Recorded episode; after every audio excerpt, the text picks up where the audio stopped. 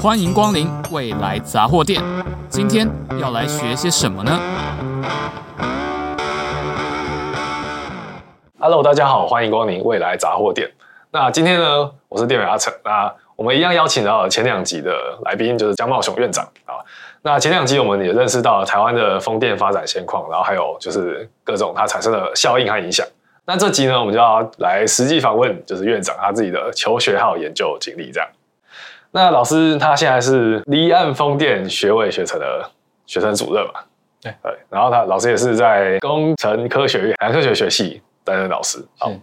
那老师当初是怎么踏入这个领域的？哎，我我想哈，这个很多的怎么讲？未来我想大家的你们的发展也是会有一些不在你的原来规划的，对对，因为其实有一些，尤其有一些新的领域哦，在当时根本没有的哦，那事实上到后来才才产生的哦，所以这个其实这这个就我想也是啊，可以分享给哈那个各位同学。其实像我我原来是在我们系原来就是台大造船系嘛，嗯，好，那后来改成工程啊，造船及海洋工程。哦，那在我毕业的时候，我的文凭上面还是造船及海洋工程，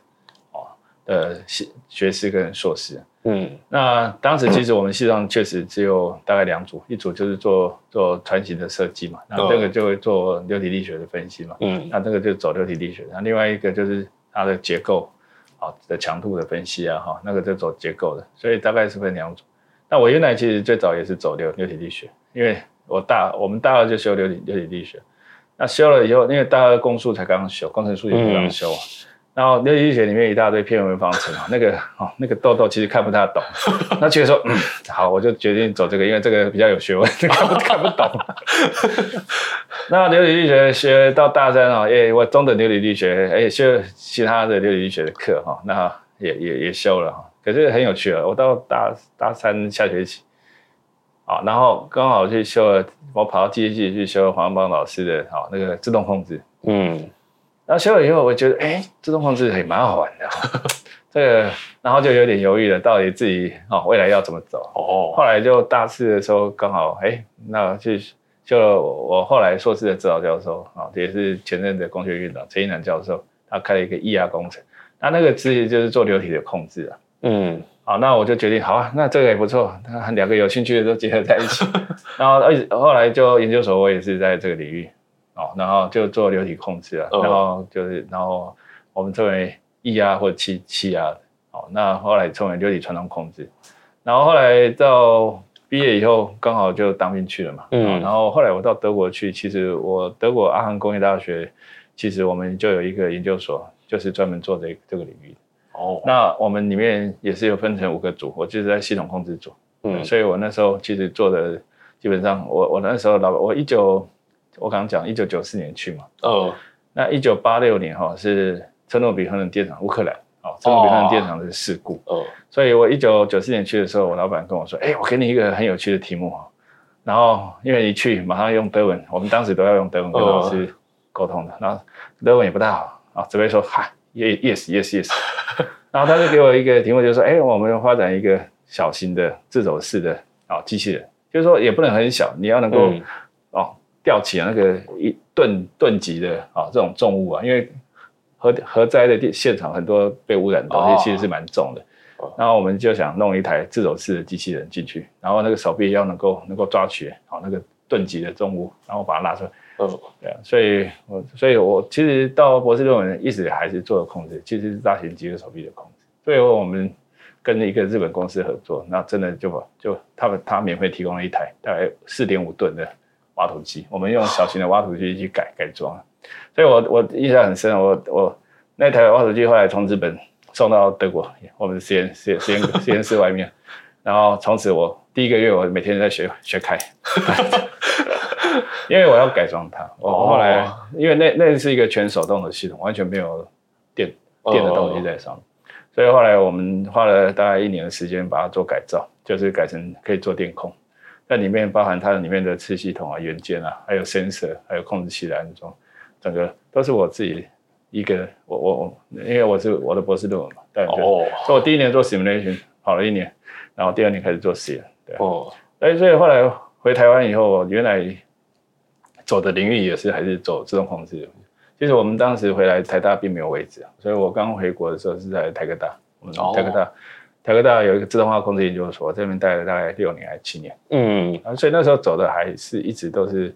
啊那个自动控制，自动控制，可能做手臂相关的这样。对，就后来我因为控制你也知道，控制可以控制的东西很多嘛，各种各样的，机械手臂也可以控制啊，车子你也可以控制啊，什么都需要，什么什么都需要。所以我后来我们我就慢慢把领域就越来越广，就说原来当然希望走自己的领域，但是其实那个是不够的哦，尤尤其是刚毕业以后，那你到一个新的新新的职场去的时候，你一定是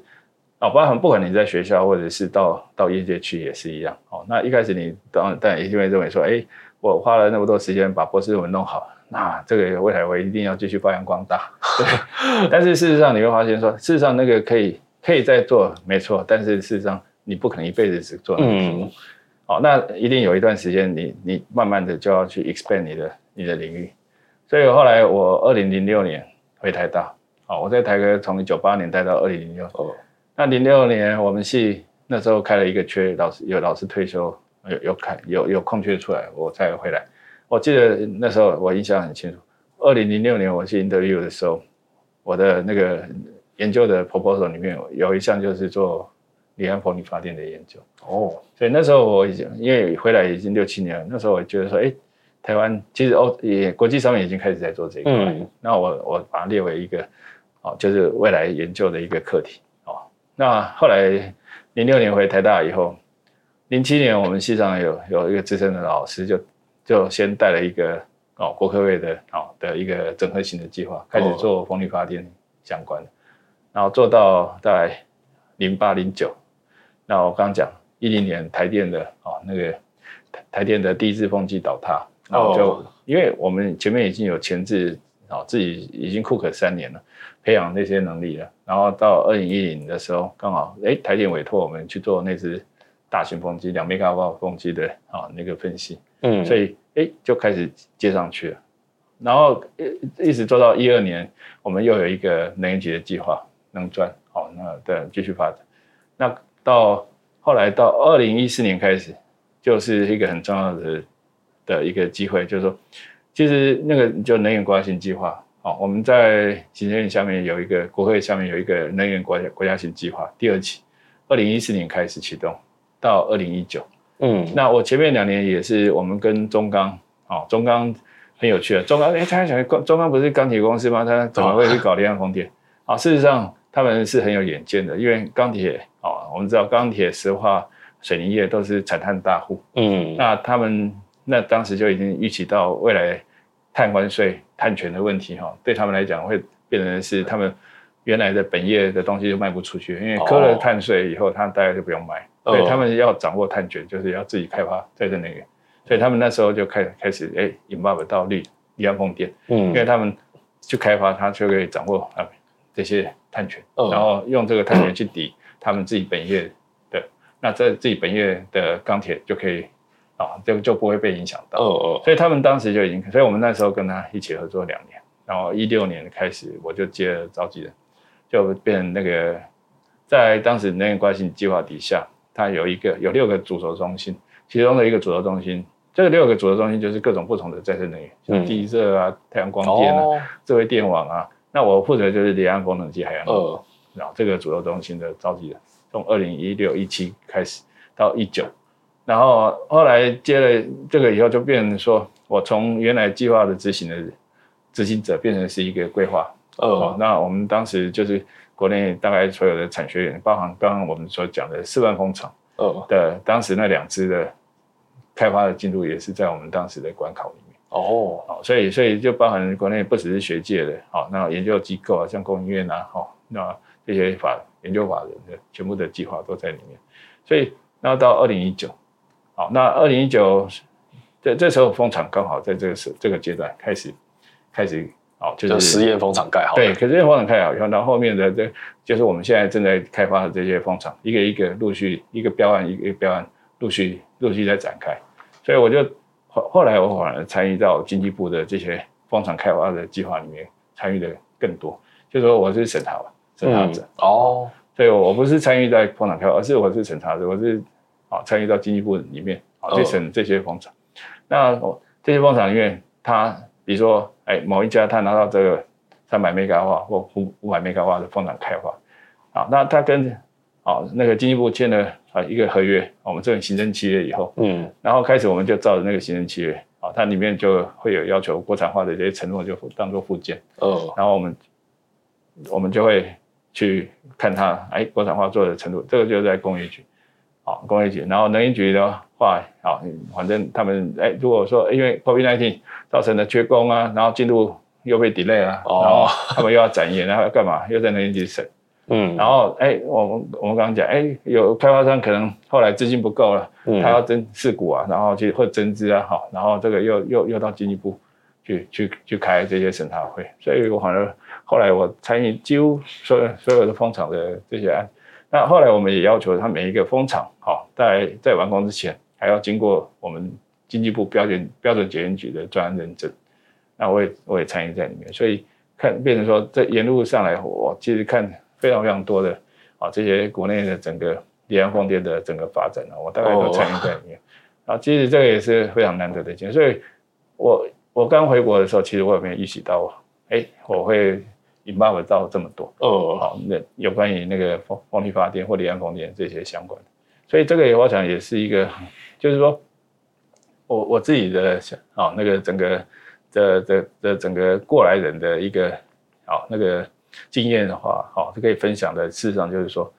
啊，对一些新的议题哦，哎，你不要排斥，然后一开始，哎，你也你也不要认为说，哎，人家丢给你一些事情，你你认为你，哎，我为什么要做这个？对，好，但好像甚至你会觉得说，好像人家来凹你啊，啊，为什么要叫你做，对不对？好，那但是可是我我自己的另外一个经验就是，我都几乎是我们系办过最多国内国际研讨会的。的老师哦，对，因为我我一回国，我当当时在台科大的时候，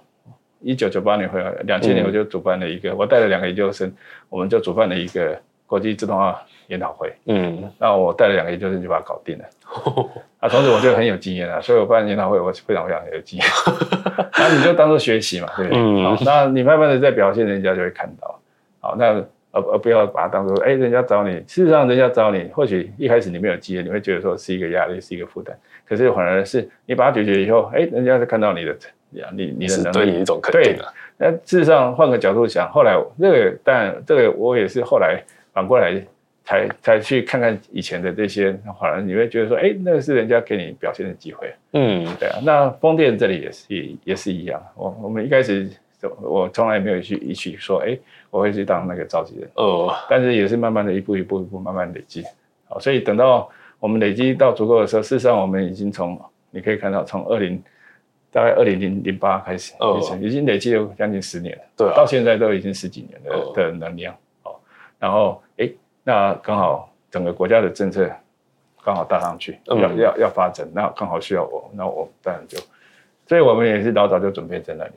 啊，所以后来等到整个政府要推动的时候，当然有很多不同的学校，很多教授也想进来，可是、嗯、事实上他们已经比有点晚了。对，事实上，所以有些时候你看到很热门的时候，所以我我不建议大家去好盲目的追追最热门的这些议题，嗯、因为现在热表示已经你现在再进去都已经太慢了，因为已经有太多人在里面。那那反而是，哎，你自己有没有兴趣？哦，那你自己有兴趣的题目，你可以持之以恒，的话。冷门的题目也会，哦，这说不定有一天就变成很热门的题目，啊，那你所以其其实这个其实而不是说，哎，你看到热门，你你还要再再去挤挤热门的领域，那这样子可能到最后你就发现说，你很难去有你的角色哦。对，像我刚刚讲，我们系以前是造船，所以造船领域的老师其实上有很多，每个啊那个资深老师每个领域他们都都都很厉害。哦，那我也很难去超越他。我记得我我那时候要出国，我我是申请德国政府奖学金，对啊，对的奖学金。哦，那时候 interview 的时候，我被问了有五个教授，其中有一个清华的教授非常非常凶，他就问我一个问题啊，说：“哎，你教授就是大佬了，那你回来，你觉得你去德国念完回来哈，在这里你还有什么可以发挥的空间？” 那我要怎么回答呢？请问你要怎么回答？我不能说我要把我教授取代吧？当然不可能这样讲，对不对？所以这个就是就是，其实这个确实也是一个非常非常非常实际的问题，嗯、就是说，哎，这些领域都很成熟的领域，对，那都有一些一些一些啊很很很杰出的老师都已经在那领域，但你怎么样在在这些领域出头？但新的领域当然是最容易，因为新的大家没有做过，嗯，所以我后来就是从这样沿路过来以后，后来我哎刚好好像在离岸风电这一块它是新的，对国国内来讲是新的，大家都都都不熟啊。那刚好我们也是默默的从前面就 cook，就是耕耘了十十年以以上。哦，哎，那那哎，刚好整个国家变成是一个重点产业。对，那对，这时候哎，刚好你，所以换句话说，你是准备在那边，你 ready 了，你我已经准备好了，那你随时要哎，人家需要的你就上去，而不是等到整个人家需要的时候你才开始从零开始在那边准备，那你当然就那个机会就会错失掉。我想这个是，其实是我觉得这个整个历程里面哈，其实很好的一个经验可以分享给大家。所以，尤其是对哈一些你有兴趣的，可以持之以恒。哦，那我觉得哦，先不要去管冷门热门，等到哪一天真的冷门的也有可能变热门。哦，那热门呢，一旦已经变成热门了，你再去追的话，那市场可能已经太晚，因为太多人在你前面，你很难出头。其实也真的听到蛮大部，哎，应该说绝大多数教授都是说做研究是要选自己有兴趣的，然后有持之以恒可以自己可以一直做下去的东西。没错，对吧？然后也说在选研究领，在选研究题目的时候，就是你不要期望说你自己的硕论可以让你做一辈子，就是没错，在这一行真的没有办法这样子。没错，没错，因为硕博士，所以我我这跟我们研究生也是一样，不管做哪个题目啊，那个都是一个 training 的过程，嗯、是在训练你的独立解决问题的能力而已。你有了这个能力以后，你可以去做无限多种不同的题目。嗯，其实很多的同学后来毕业以后，其实他做的领域也不是他原来领域。因为，比如说你今天刚进去，啊，不管哪家哪家公司，你原来哎，可能就是看你的背景，然后给你负责这个 project。那等到你待个五年、十年以后，你要变成你更往上升到主管，你要顾的面向。不管你是电的，你是机的，那你搞不好什么都要管。嗯，那这时候你你就得去学习各种不同的新的东西。所以包含我们也是一样，其实我也一直在学新的东西。所以像我我我们自己在做离岸风电的这个这个领域的的研究，我我们研究生也也相对比较辛苦啊，哦、因为他是做整个整合。哦，整个里面你需要哪些？我说自动控制一定要嘛，对不对？对啊。然后呢，因为你要建叶片的 model。那是 hydrodynamic、aerodynamic 空气动力学，那那个要流体力学啊。嗯、然后水下因为有水的关系，那水下结构会有有波浪啊，哦、那个是 hydrodynamic，那个也是流体力学。然后到到发电机那边又是电的，你要建他妈的那个是哦，发发电机它永磁同步还是哦双亏式的感应发电机，那那个 model 也要建啊。然后哦电力转换系统的 model 也要建。那你不可能说，哎，这这这个发电机派谁？这个不是我的领域，这不是我的领域，那我就不要做。然后去找这发电机，找电机系的教授，不可能啊。我们还是要自己，还是要懂啊，对对啊。所以我们就越跨越大，越跨越大。嗯、到后来，从陆陆上的风机到海上的风机，然后到变浮动式，浮动式的话又变成我们造船的本业。嗯，那所以那那块其实我反正我是我不熟的。因为那块是反正是我们造船组的老师、船舶组的老师比较熟，所以我们我刚刚讲我们那个马海东教授，哎，他们对那个船船的整个啊那个分析他们更熟，所以、嗯、但是我们还是会用到，所以我们学的还是要懂一些，但设计不是我们设计，就是那个浮台的设计就由他们去设计，那我们把它整合进来，啊，所以变成说你要 involve 的东西其实是非常非常的多哦，甚至以前我也曾经做过一阵子电动车。哦因为 因为电动车回冲是一个很正常的，呃，就是说你刹车的时候，你的马达转过来变发电机嘛，啊、嗯，然后可以回冲给。但是我那时候看到就是说，哎，那个技术太成熟了，那是不是避震器可不可以？哦，车子会晃嘛，上下运动，就是一个胖虎一样嘛，就跟波浪发电对啊对啊对啊对啊对啊对啊，上下晃，没错。我们后来就就做了四分之一车体的，做一个轮子，全部空。但但那个后来还是只有初步研究，因为没有细部的去设计，因为那个还是。连发电机的那个都要整个 compact 在一起才对，哦、所以其实是各种各不同题目，我们也也在。可是对我来讲，我也没有离开我的领域，我还是个做控制相关的。哦，对，只是控制的东西，因为你要 involve 是整个系统的时候，那你你对系统还是要有一些了解。哦，所以我刚刚讲就是说，当你从最低层的工程师，慢慢的一一步一步再往上爬的时候，你爬到最后，最后。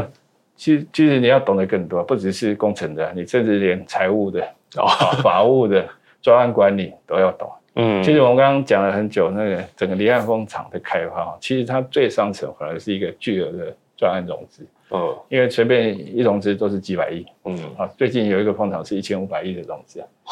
那你怎么样去 handle？如果说今天你是一个 PM 的角色，哎，那我要做这个专案融资，台湾最缺乏的就是 PM 的人才，专案管理。专案管理的，对，因为他要能够懂得面向非常呃，对。那你不用每一项你都很很很很厉害，因为我要电的，我可以找一个电的人；我要懂机的，我要懂，我可以找一个机的。可是你要把它做整，对，所以其实就是说不同的位阶，你在不同的位置的时候，其实你可以牵涉到的东西不一样。事实上，保持一个学习的态度，你就我常常喜喜欢哈用一个金庸的小说里面的那个，因为我记得我大学四年啊，我很少回家，我是住宜兰，可是我住的南山社哦，那我暑假都不回家。南山，哎、欸，那很远哎。对啊，那那我每天暑假就是在宿舍里面练功啊，练金庸的港剧，对吧？那我觉得里面有一个很有趣啊，就是说哦，那个叫。不是《葵花宝典》了，《葵花宝典》太太太太太太那个，就是画风大滑，我我就觉得很有趣，就是说，哎，我我今天抓到你，我就把你的功力给寄过来了。哦，吸星，对，吸星大 法，对对对，类似的。但吸星是比较贱啊，就是把别人的功力变你的功力，他就没了。但是我们是不是这样的？我是帮你学嘛。哎，哦，你原来比我厉害，对不对？哎，这个我不懂，好，那我就努力的学吧，我就我就静静的学吧，我把你学过来就变我的。好，那其实事实上类似的。类似的概念就变成说，哎，你不同的领域不同没关系啊，哎，那个领域他比较厉害，那我我把它学一点，学一点，学一点，学久了以后，哎，就是你的东西啊。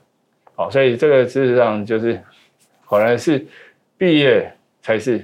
毕业，其实反而才是学习的开始。那各位在台大的同学，因为你们等于是你你你的程度、你的条件本来就比人家好，又在台大毕业，所以你学习的能力本来就比人家强，但是。毕业以后，可能更重要一点是你的，你你另外你的态度会决定你的高度，哦，就是说你愿不愿意放下你的你你你的身态，你你的身份，你的态度去跟人家虚心的学习，哦，那反而是哦，因为你的能力很强，大家都知道，人家主管也怕你爬到他头上，哦，但是。你如果态度很高傲的时候呢？哎，他他不理你了，你自己在那边踹啊，嗯、你踹啊，踹半天，他搞不好一句话就跟你讲，你就解决掉了。对啊，对啊。那如果你的态度比较虚心的话，哎，人家搞不好他愿意教你，对他愿意教你，你学得很快，一下子没几年你就跑到他前面去了。嗯，哦，所以，所以我我想这个是很我很好的一个好经验的一个分享啊，就是说这个是我想对我们自己哦台大同学哈，其实是很好的一个建议，嗯、就是说。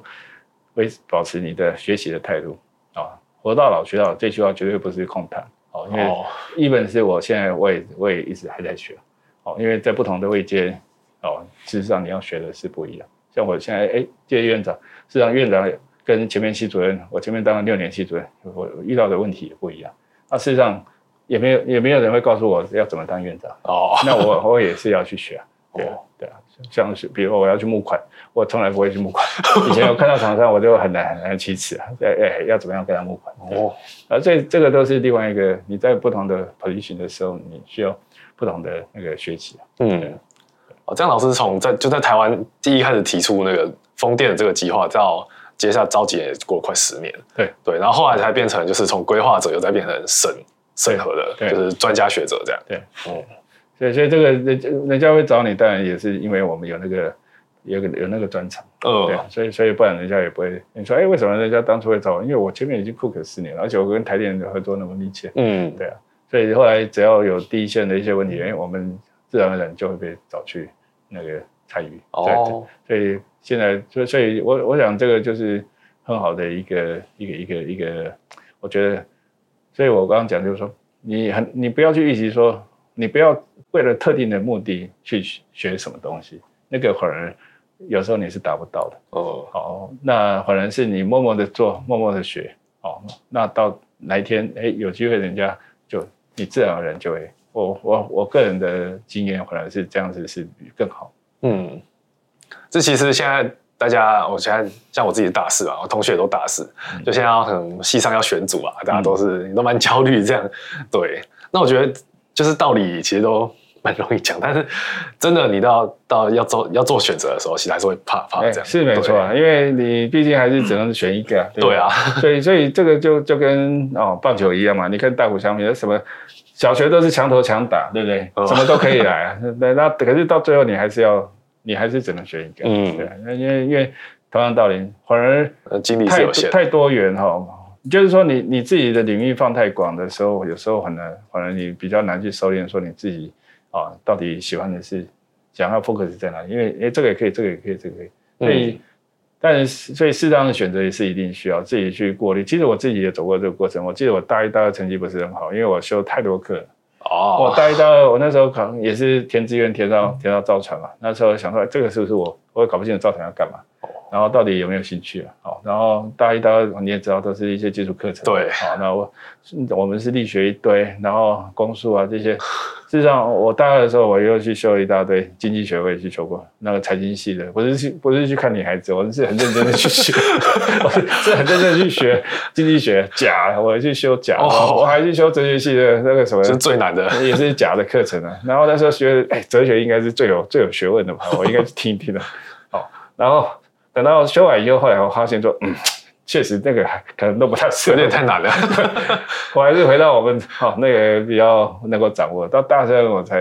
哦那个收收回来说，哎，那还是在我自己领域里面，然后，去修自动控制的。对，然后哎，我大三开始成绩就拉上来。我我后来大三下学期拿了一次书卷奖，我就拿那一次书卷奖。哦、所以我到大三的时候，我才哎自己比较清楚说，哎自己。收心了，那你也经过一段思考的程序啊，确、嗯、实说，哎，那我还是走这个好了，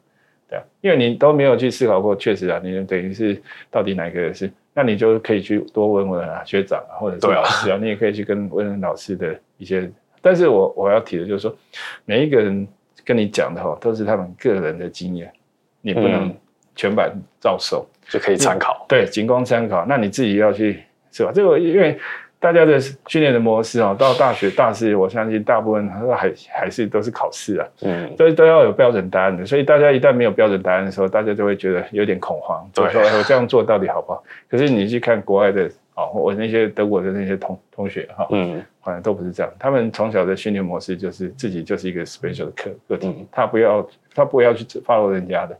好，但所以我觉得这是我们台湾在教育的一个很大的败笔。对，所以反而到研究所的时候，才是开始训练你，你要变成是一个独立的个体。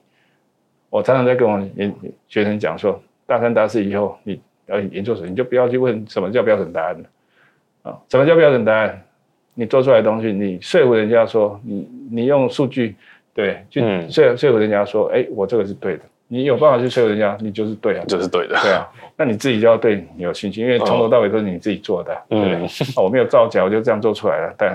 啊，人家有问题是正常的，可是口试问题是，不然口试委员来干嘛？对，他一定会提问题，提问题不代表你有问题啊，对啊。只要你有办法去去去用说服说服人家，好，所以所以这个这个反正这种训练的模式，一直到可能好到研究所才可能，嗯，好，所以我建议到大学部的同学，或许可以进。提早去做一些专题，专题是可以提早进实验室。我觉得要进到实验室，你才可以开始体会哦，那个就是没有标准答案的这种的训练。哦，我觉得这个是我们比较晚的，已经真的是比较晚了。哦，就是到到大三、大四啊，甚至研究所才肯才可以可以开始有这样的一个训练的模式。对，所以我刚讲就论论文的题目，其实反而不见得是一个重点，因为它是一个训练的过程。因为那个就算它那个题目很热门，但是那个能够跟你以后职场有相关，也是一段时间而已。后面你还是要，你可能是在你在整个训练的过程里面，让你自己有能力去独立学习，好，就独立思考、独立解决问题、独立学习，好，我想这个很重要。我想独立学习这个对我来讲，我后来后面的几乎都是，尤其我到德国去更是啊，德国的那种学制的话，我一年见教指导教授见三次，因为指导教授，我的指导教授其实是老板啊，董事长啊。哦，他真的是老板。他每天都是穿西装打领带啊。我一年见三次，我要跟他讨论的时候，我要跟秘书哈，半年前就要约了。那我怎么可能说哇？我有题目还要等到那时候？所以有有些台湾学生去那边就不适应，就这样。哦。所以反而是哈，peer learning。我我同样博士生其实有三十几个。嗯。然后大家互相，大家大家互相讨论，有什么问题我就跟人家讨论。而且反而哎，他们程度也很好，嗯，因为阿恒也是很好的学校，嗯，那所以哎，反而在那边讨论，就就是说我我反而这种 peer learning 的哦，那种我我整个学习的历程里面，其实扮演反而非常重要的角色，嗯，因为我硕士班的时候，其实我教授也是。大忙人，他也是，他他也是大佬啊，所以所以 都在外面开会啊。哦，啊，虽然我现在我学生要找我，恐恐怕也不太好找。我们今天是真的很 很有这个难得的机会，可以邀请到老师这样。对啊，对啊，所以所以我我我实验室的模式也是这样子，大家学长带学弟啊，然后彼此互相讨论。我觉得这种模式到未来你们进职场以后，其实就会非常好用，因为变成说，哎，你可以跟别人去互相的学习。嗯，然后我又我我后来到德国去，我的博士论文整个，我觉得我那些同事帮我太太，我们叫同事不叫同学，因为德国博士生不叫学生，他们其实是也是写在职业一样，对，也是写在工作经验。里面，所以所以大大家互相的学习，哇，那个太棒。了，所以所以其实我就觉得我我一直从以前到现在，哦，这种态度还是一直就是学习的态度。嗯，所以这讲的很简单，但是这个其实需要各位啊亲身体验，对，亲身去体验啊，你就不懂的你就学嘛，对啊，那学了就懂，对。那现在啊，或许人家比你强，可是等到一段时间以后，你学了，哎，你就不见得比他弱哦。你知道你弱的地方，就表示你还有还有救，就知道该学什么，你的弱你的弱点在哪里，你你应该去补哪里。我想老师也是看过很多台湾的学生，然后就跟当时自己在德国念书的时候同事这样比较，就哦，那感觉应该差很多这样。子。好，那在今天这一集的节目当中，我觉得大家这一集应该是吸收到很多院长的智慧，这样。就是要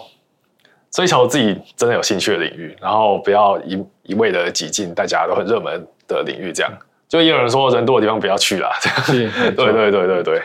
就就是我觉得不管热门或冷门的，先看看问问看看你自己是不是有兴趣。嗯，你你因为你如果有兴趣的话，哈，再苦的话，哈，再冷门的领域，你你都会甘之如饴。啊，遇到再多的困困难，你都觉得，哎，那那是我我我有兴趣的，哦那你就不会觉得累。好，那如果说去挤那些不是你自己有兴趣的哈，那去做那些没兴趣的，其实再再热门也对你来讲，可能你。你反而可能就没有太多的发挥的空间。我觉得这个就是哦，那个像就像最近 AI 很红一样，每个人都要 AI 哦，每个论文都要 AI 一样啊。事实上，哦，到到底 AI 要怎么用哦？这个其实当然它是一个很重要的领域啊，但是怎么样去去活用到不同的领域，那反而是哦，而不是每个人都去发展 AI 哦，而是我们要怎么样去使用 AI 哦。像我自己也相信，就是大学应该是一个就是大家可以学自己想学的，然后钻研。自己有兴趣的领域的地方啊，就不是一个职业训练所的。没错，没错。其实哦，不管是在亚洲教育，就是蛮常见这样子。对，没错，这是以前确实这样哦。你你看，以前我们我大学的时候，我们毕业学分是一百四十学分，一百二十八必修啊。哦，我们是到大四还是一堆必修课？嗯，因为当时是认为说，你经过这样的 training，这些课程以后，你才有专业。当时的是这么认为，所以我毕业，我事实上是修到一百五、一百六了，因为四年嘛，对，四年啊。事实上，我我跟你我刚刚跟你提，我经济学甲，我就上下学期就六学分了，哦，那个其实都不能算在我的毕业学分里面，哦，对啊，所以，但是我当时觉得说，哎，没关系啊，不算没关系，反正修到是我赚到啊，反正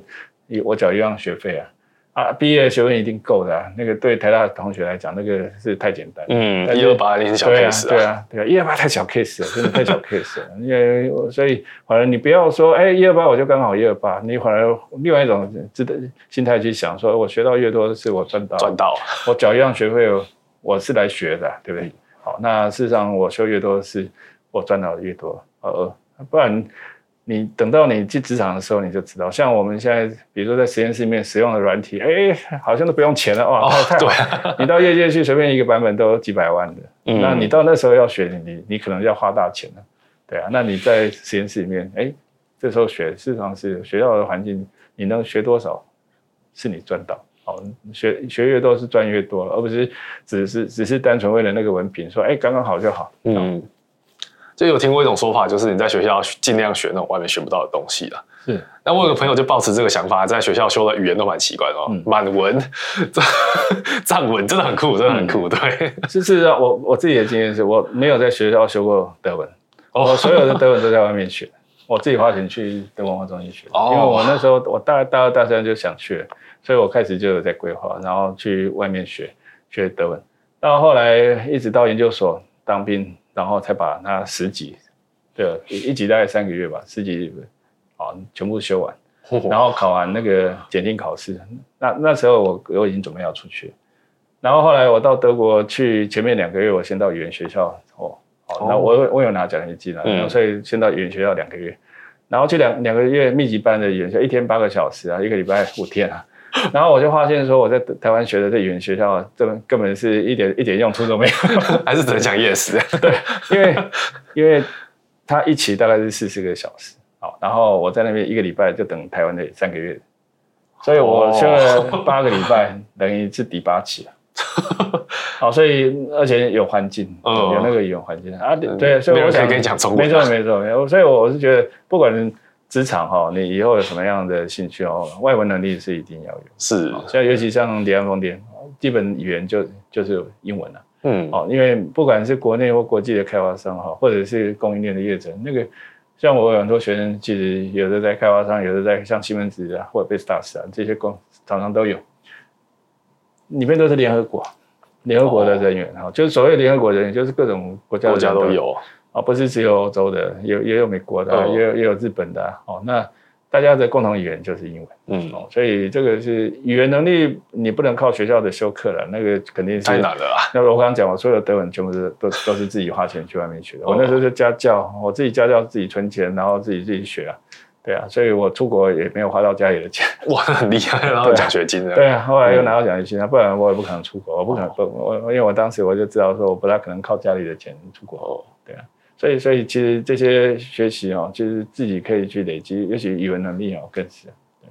因为我我自己又从德文里面哦去学，又等于是又从零开始，然后去到他那个环境里面，因为德文又是不大好学的，嗯，所以等于是哎去看看。一开始去也是很烂，哦，听力也是很烂，然后哎，哇，有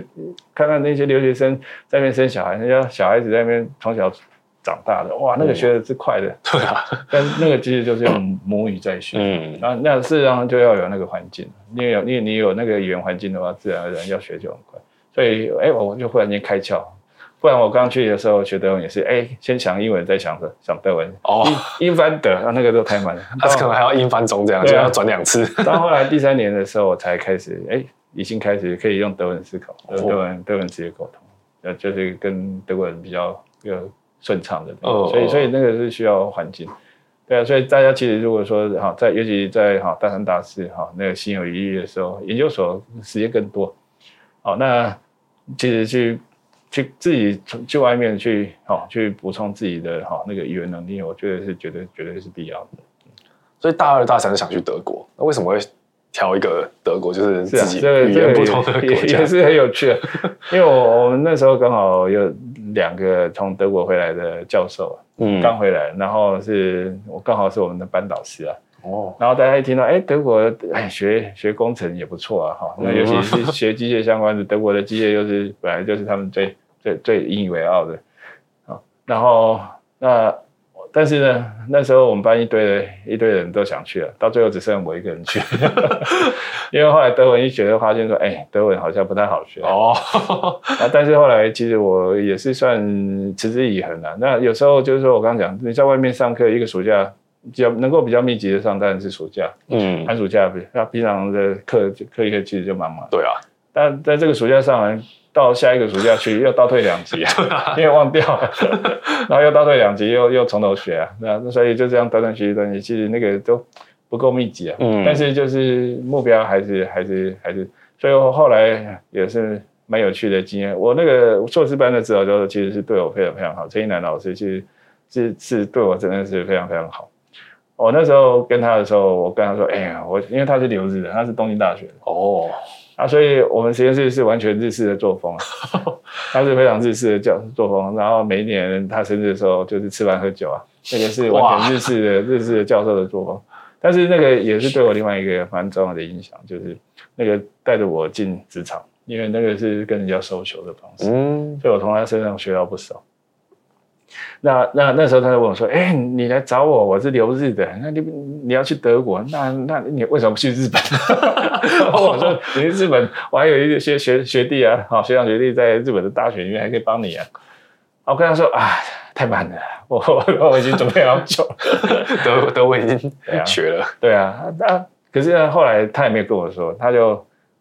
他是因为他的人脉很广，然后在在国内的算是也是大佬级的，嗯、然后。他就遇到有留留德回来的老师，相关领域老师，他就跟我说：“哎、欸，我有个学生要去德国，好，他可能会找你问问一些问题啊。”然后等到后来，他没有跟我讲，我那个时候说，其实他没有跟我讲这件事。等到我自己，哎、欸，我那时候因为要去嘛，走到以前没有、嗯、没有网络啊，没有这么多的 information，、所以我就去直接哦那个打电话去约那些老师啊，就说我哎、欸、我我要去。也不不是台大的教授，有的是成大的，有的是其他学校的。哇！那我就想说，哎、欸，因为有些人都会到我们实验室来口试哦，啊，所以哎、欸，那我就想说有那个关系，就就主动的，我认为我是好不请自来，我主动的厚着脸皮去找他，因为他也不认识我。然后后来我我遇到好几个都是这样子，我我。然后他说：“啊，就是你哦！你们老师有有跟我说，就是他你要来找我。”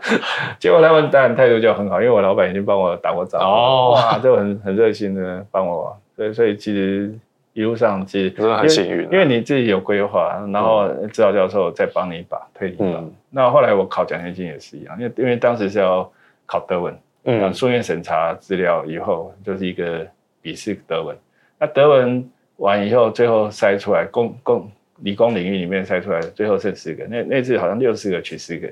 进最后的口试。哦，然后到口试的时候，大家一起来嘛，然后排队。我是第三个进去，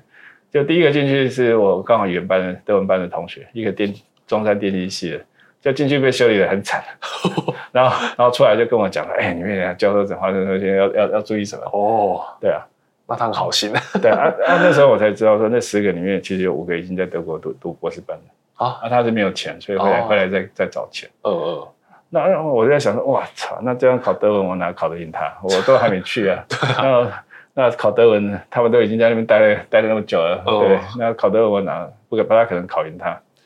那后来就口试啊，然后就那还好，我那个同学有跟我讲说，哎，有有一些该注意的那个哦，那个那个里面的教授，哎，对啊对啊。那后来当然就。那个，那那个里面，他他被问了一个很有趣的问题，那他说你为什么要去德国读书？啊，那他呢以为说是里面都是留德的教授为主嘛，哦、因为德国奖学金嘛，他就讲了一大堆啊，德国多好啊，等到里面有两个留德留美的教授，那我们去美国到底是怎么样？他就跟我说，哎，那里面有留美的教授，你讲话还是要保留一点，我 就知道。